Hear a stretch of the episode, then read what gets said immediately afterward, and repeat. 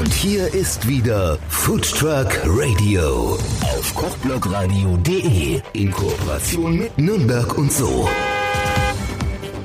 Ja, hallo, hier ist euer Roland Rosenbauer aus der Foodtruck Radio Genussredaktion. Ich bin jetzt hier vor einem wunderschönen exotischen Truck Adobo und bei mir ist jetzt der Philipp. Hallo Philipp. Hi, grüß dich. Hi, mein Lieber. Philipp, du hast dich auf eine ganz besondere Küche spezialisiert. Ja, und zwar die äh, philippinische Küche. Also grundsätzlich komme ich eigentlich aus der klassischen äh, Gastronomie, habe mir aber dann gedacht, dadurch ich äh, halb Deutsch, halb Philippinen bin, dass ich die ja, philippinische Küche einfach mal ein bisschen äh, supporte, ein bisschen salonfähiger mache und versuche in Deutschland bekannter zu machen. Was ist das Besondere an der philippinischen Küche?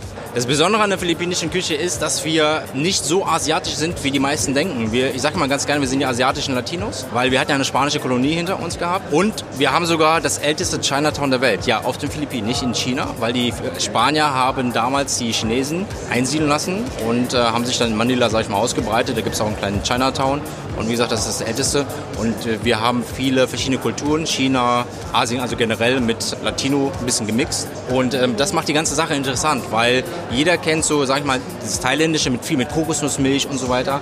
Und äh, Philippinen hat Gerichte, die unter anderem, wo man denkt, das kommt gar nicht aus Asien, weil da gar keine Sojasauce drin ist zum Beispiel. Ja, Caldereta. Caldereta ist, äh, ist wie so ein Gulasch mit Paprika und Kartoffeln.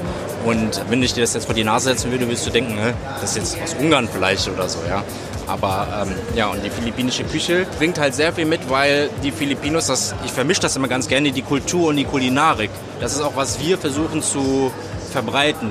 Viele andere Foodtrucks spezialisieren sich auf ein Produkt. Wir spezialisieren uns auf eine Länderküche und auf ein Lebensgefühl, eine Art von Lifestyle. Dass man sagt, okay, du kommst bei uns essen und du hast einen Hauch von Philippinen, hast du gespürt, sage ich mal. Also wer philippinisch essen möchte, sollte auf jeden Fall zu dir kommen. Wo findet man dich und deinen Truck? Also wir machen leider kein Tagesgeschäft. Also wir sind auf öffentlichen Streetfood-Festivals unterwegs. Die veröffentlichen wir auf Facebook, auf unserer Homepage. Und ähm, ansonsten Caterings kannst du uns buchen, genau. Food Truck Radio auf kochblogradio.de